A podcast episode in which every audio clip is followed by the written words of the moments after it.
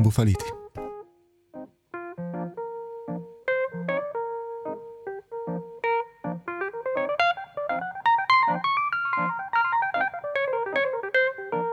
Tutti ascoltatori di Samba Radio, sono Giulia e vi do il benvenuto a Imbufaliti. Perché poi Imbufaliti? Eh, non è perché siamo arrabbiati, siamo imbufaliti perché negli ultimi anni siamo sempre più frequentemente esposti a bufale di ogni tipo provenienti da ogni fonte relativa ad ogni possibile aspetto della nostra vita. Adesso facile facile che tutti alzino gli occhi al cielo sospirando ah Trump e il suo riscaldamento globale. E in realtà è sufficiente rimanere al di qua dell'Atlantico e possiamo benissimo tastare con mano l'ammontare di menzogne che circolano ad esempio classico, apriamo Facebook e siamo subito risucchiati in un vortice di dati e fonti e, sono così tanti che diventa veramente difficile capire cosa è vero e cosa no, proprio perché appunto la numerosità è elevata. E un altro dato che, eh, della quale sono venuta a conoscenza recentemente è che tra il 1994 e il 2003 in Italia la percentuale di persone funzionalmente analfabete ha raggiunto eh, la percentuale 47, cioè il 47% degli italiani tra i 13 e i 65 anni sono funzionalmente analfabeti, che oltre ad essere un dato pazzesco, eh, magari ci dà anche qualche indizio nel capire come mai una notizia falsa ha il potere di diffondersi tipo tipo peste. Le conseguenze quali sono? Avete mai sentito parlare del Doomsday Clock, che in italiano è quello che viene chiamato orologio dell'Apocalisse? E non c'entrano zombie, eh, alieni o pastori tedeschi soffocati, anche se più o meno si potrebbe parlare di un'alba del pianeta delle scimmie, con tutto il rispetto per le scimmie che a parte le nasiche e quelle portatrici di vaiolo sono tanto tanto care. Comunque, il Doomsday Clock è questa iniziativa ideata dagli scienziati del Bulletin of Atomic Scientists eh, Scientist, anzi, nel 1947, e consiste in un orologio metaforico che misura il pericolo di un'ipotetica apocalisse a cui l'umanità è sottoposta. Praticamente la mezzanotte rappresenta simbolicamente la fine del mondo e i minuti precedenti invece rappresentano quella che è la distanza ipotetica da tale evento. Ma perché vi sto parlando del Doomsday Clock? Vi parlo del Doomsday Clock perché all'inizio di quest'anno gli scienziati hanno segnalato un nuovo scatto delle lancette in avanti e il motivo, oltre alle canoniche preoccupazioni internazionali, sarebbe proprio la diffusa delegittimazione dell'autorità scientifica che avanza di pari passo con la propagazione di notizie false alle quali si dà sempre più credito, anche in sede istituzionale. Quindi ecco un po' perché l'idea di fondo qui in Bufaliti è andare a definire quella che è la verità, almeno di quelle bufale che ricorrono più spesso nella nostra vita quotidiana. Insomma, tutti abbiamo lo zio che ci intossicano con le scie chimiche, l'amica, ho speso mille mila soldi per la tisana detox, perché poi a me a volte capita che nonostante la consapevolezza che queste affermazioni siano completamente prive di fondamento, mi trovo proprio a non avere le competenze per smontarle. Quindi d'ora in poi niente più scuse, io come dicevo prima sono Giulia e con l'aiuto di voi studenti UNITN dei vari dipartimenti proveremo a cavare questo ragno dal buco, se si può dire. Ma oggi di che parliamo? Parliamo. Oggi sono qua con Chiara e Laura e affronteremo un'affermazione relativa al cervello, ma non prima di aver ascoltato questa canzone. Good morning, ladies. Today we'll be having a delightful piece of deep fried chicken, chicken, chicken, deep fried chicken, chicken, chicken.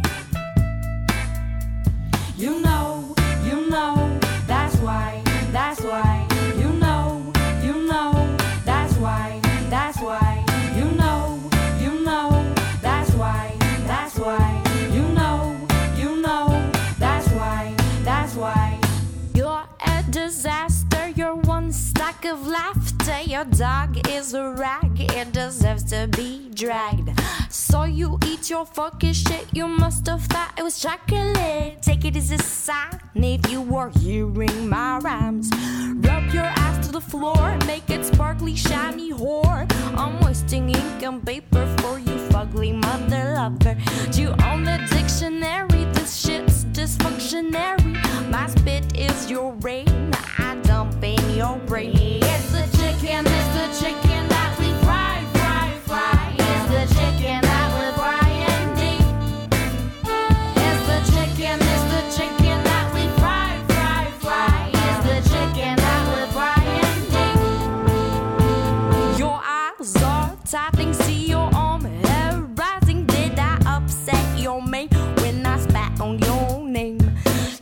a geese, find release, go on, cry over for near the net, don't nettle, nitty gritty, beardy beast. Pardon my French, you wanky sack of drench. Go ahead, hide under a bench. I didn't ask to be a witch. Big girls, blouse, all your ears fully aroused. It's a bit of pill to swallow, even though the words are shallow.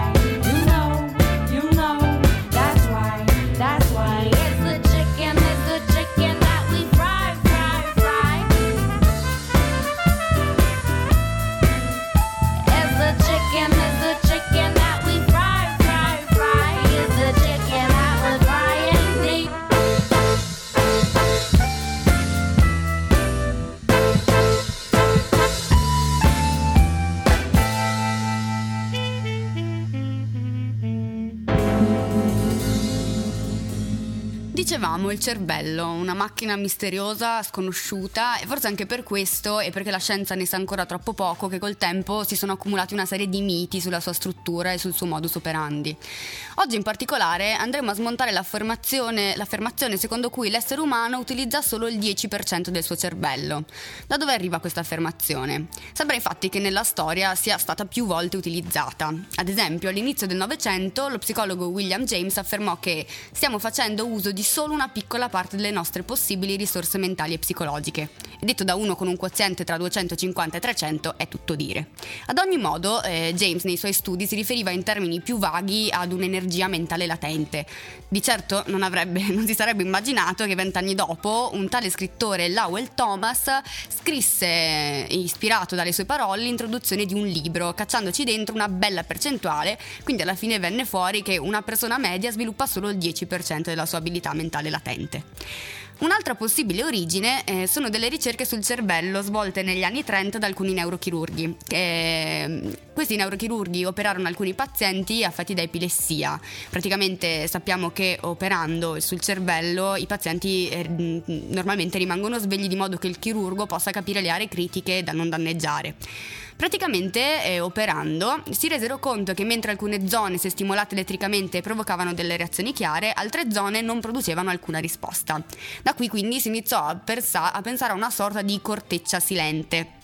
Si dice tra l'altro che lo stesso Einstein avrebbe lasciato scritto in alcuni appunti personali che l'individuo medio usa solo il 10% del cervello e nonostante pare che questo aneddoto sia a sua volta una bufala, i mass media lo avrebbero più volte riproposto nel tempo facendo assurgere l'affermazione ad un dato di fatto. Alcuni addirittura sono arrivati a sostenere che il 90% inutilizzato servirebbe allo sviluppo di capacità psicocinetiche e percezioni extrasensoriali e non mancano i riferimenti nella cultura di massa. Ad esempio Lucy, un film di Luc Besson in cui c'è Scarlett Johansson che è costretta a trasportare in pancia una droga di sintesi recente. Praticamente dopo un pestaggio la droga si diffonde nell'organismo e le dona capacità cerebrali enormi alla stregua dei superpoteri.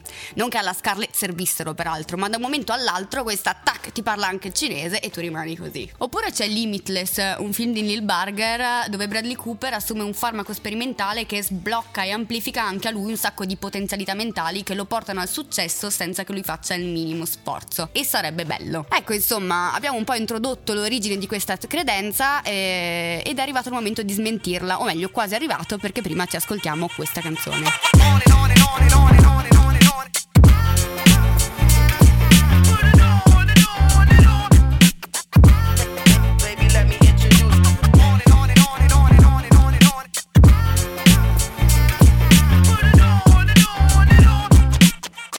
Siamo arrivati finalmente al momento clou della puntata. Qui con me ci sono Chiara e Laura. Ciao. Ciao. Dunque, Chiara e Laura, presentatevi un po', ditemi cosa fate, da dove venite. Eh, ciao, io sono Laura e sto attualmente facendo un tirocinio al CIME, che è il Centro Interdipartimentale Mente e Cervello, e prima eh, ho studiato neuroscienze a Rovereto insieme a Chiara. Ciao, io sono Chiara e io mi sono laureata anch'io l'anno scorso in neuroscienze a Rovereto e entrambe facciamo parte di un gruppo di ricerca che si chiama CATS. Perfetto, allora grazie mille a tutte e due per la disponibilità adesso possiamo cominciare a parlare del motivo per cui siete venuti qua oggi. Quindi sfattiamo questa bufala, è vero o no che usiamo solo il 10% del cervello? Allora, noi abbiamo preparato delle argomentazioni e io partirò con le prime due e poi Laura mi Sì. subentrerà. Sì. Allora, eh, la prima cosa a cui abbiamo pensato è che se ehm, effettivamente usassimo il 10% del nostro cervello, eh, tutti i discorsi sulle lesioni cerebrali verrebbero un po' a cadere. Perché? Perché eh, di fatto non esistono delle regioni del cervello che se danneggiate non hanno alcun risvolto sul comportamento, ma quasi sempre quando succede qualcosa nel nostro cervello, come può essere un ictus, eh, abbiamo dei risvolti sul comportamento, quindi può essere danneggiato il linguaggio, ehm, la Certo. vista o comunque dif- differenti funzioni che il cervello ha in differenti aree.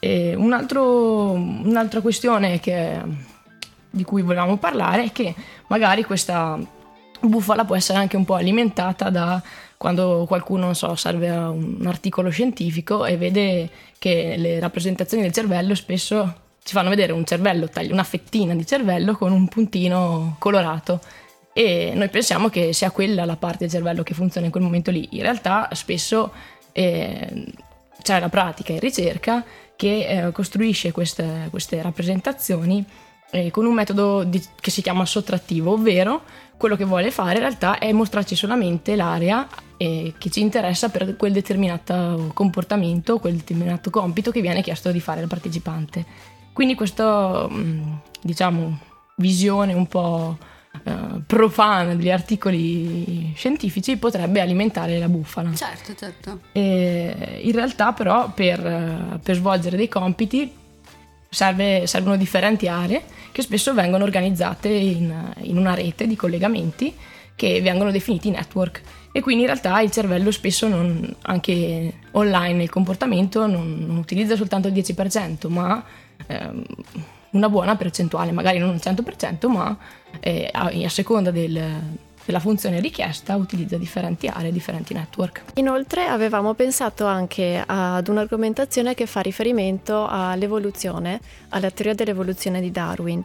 Eh, secondo questa teoria, infatti, eh, sussiste il principio di parsimonia. Questo vale anche per il cervello, per cui il cervello funziona se- secondo un principio di economia cognitiva. Per cui mh, non avrebbe senso utilizzare così tante risorse eh, cognitive e metaboliche se poi le cellule effettivamente utilizzate fossero soltanto il 10%. E, mh, infatti il cervello richiede un contributo metabolico, per esempio, di sangue ed ossigeno veramente alto. Se volessimo fare un paragone, potremmo dire che sarebbe come pagare la bolletta della luce per una casa con 10 stanze per sempre, ma utilizzare soltanto una stanza e questo non andrebbe avanti a lungo. Nessuno vorrebbe eh, pagare un- una bolletta così alta. Ovviamente. Sì, ok. E allo stesso modo possiamo dire che eh, se le cellule fossero inutilizzate andrebbero a decadere, però nel cervello questo non viene mai osservato. Non si osserva infatti una degenerazione cellulare di aree inattive, perché appunto di aree inattive non ce ne sono, e nemmeno nei casi in cui potrebbe sembrare eh, che, ci, che ci fossero, come per esempio le cortecce visive dei ciechi non vanno mai a deperire, ma vengono spesso reclutate per altri compiti. È un fenomeno che si chiama plasticità crossmodale, in cui appunto le aree visive di persone cieche o come anche le aree uditive di persone sorde eh, si mettono a fare qualcos'altro, per cui rimangono attive per compiti diversificati. Bene, grazie. E io ho ancora un paio di domande per voi, ma ve le faccio dopo i Cage di Elephant. Ben ritrovate a Chiara e Laura, che sono due tirocinanti di neuroscienze eh, presso il CIMEC. Allora, come dicevo, ho due domande per voi. La prima domanda è questa. Dunque, abbiamo appurato che il cervello è anatomicamente sfruttato al 100%. Mi spiego, se noi nasciamo tendenzialmente come individui il cui cervello lavora già al 100%, come possiamo spiegare che alcuni individui abbiano capacità mentali migliori di altri? Immagino che non si possa dire che il loro cervello lavori al 120%. Allora, diciamo che il, il miglioramento in determinate eh, capacità non è dato dal fatto che utilizziamo il nostro cervello al 120%, quindi che utilizziamo delle cellule in eccesso che non si sa da dove le prendiamo, ma è dato dal fatto che attraverso l'allenamento, il training, si possono rafforzare delle connessioni tra differenti aree. Le aree del cervello spesso sono organizzate in, in, in una rete e quindi succede che per un determinato compito magari quelle, quelle connessioni tra quella rete diventano più, più forti e quindi funzionano meglio. Ma Laura, eh, per quanto riguarda invece quel momento nell'arco delle 24 ore in cui il nostro cervello ci appare come spento, ovvero durante il sonno, possiamo dire che mentre dormiamo vi è un'attività completa di cui non siamo consapevoli o no? Sì, mm, possiamo dirlo, in parte può essere proprio così perché infatti degli studi di immagine funzionale hanno mostrato le zone attive soprattutto durante la fase REM che potrebbero essere paragonabili a quando siamo svegli, quindi c'è una forte attivazione di cui non siamo consapevoli e inoltre anche in questa fase della giornata il cervello richiede molte risorse metaboliche, forse perché è stato anche recentemente visto che eh, il sonno serve a consolidare i nuovi apprend- apprendimenti e quindi le nuove connessioni cerebrali che si creano durante le- la giornata. Bene, siamo arrivati ormai alla fine di questa puntata e spero che avremo tutte le idee un po' più chiare in proposito. Eh, sarà che anche la mia materia di studio, ma trovo che il funzionamento del cervello sia veramente affascinante e degno di approfondimento. Insomma, nessuno può dire no, non mi riguarda o non mi interessa, o meglio, se una persona arriva a trarre questo tipo di conclusioni è proprio grazie al cervello. Quindi, quindi grazie al cervello, ma anche e soprattutto per questa sera grazie infinite a Chiara e Laura che sono state qua con noi. E, e per voi ascoltatori vi invito a scrivermi liberamente sulla pagina Facebook di Samba Radio se volete richiedere un approfondimento relativo a qualche bufola di vostro interesse. E vi salutiamo tanto. Ciao, Ciao. a tutti, alla prossima. Ciao, grazie a voi. serata. Ciao.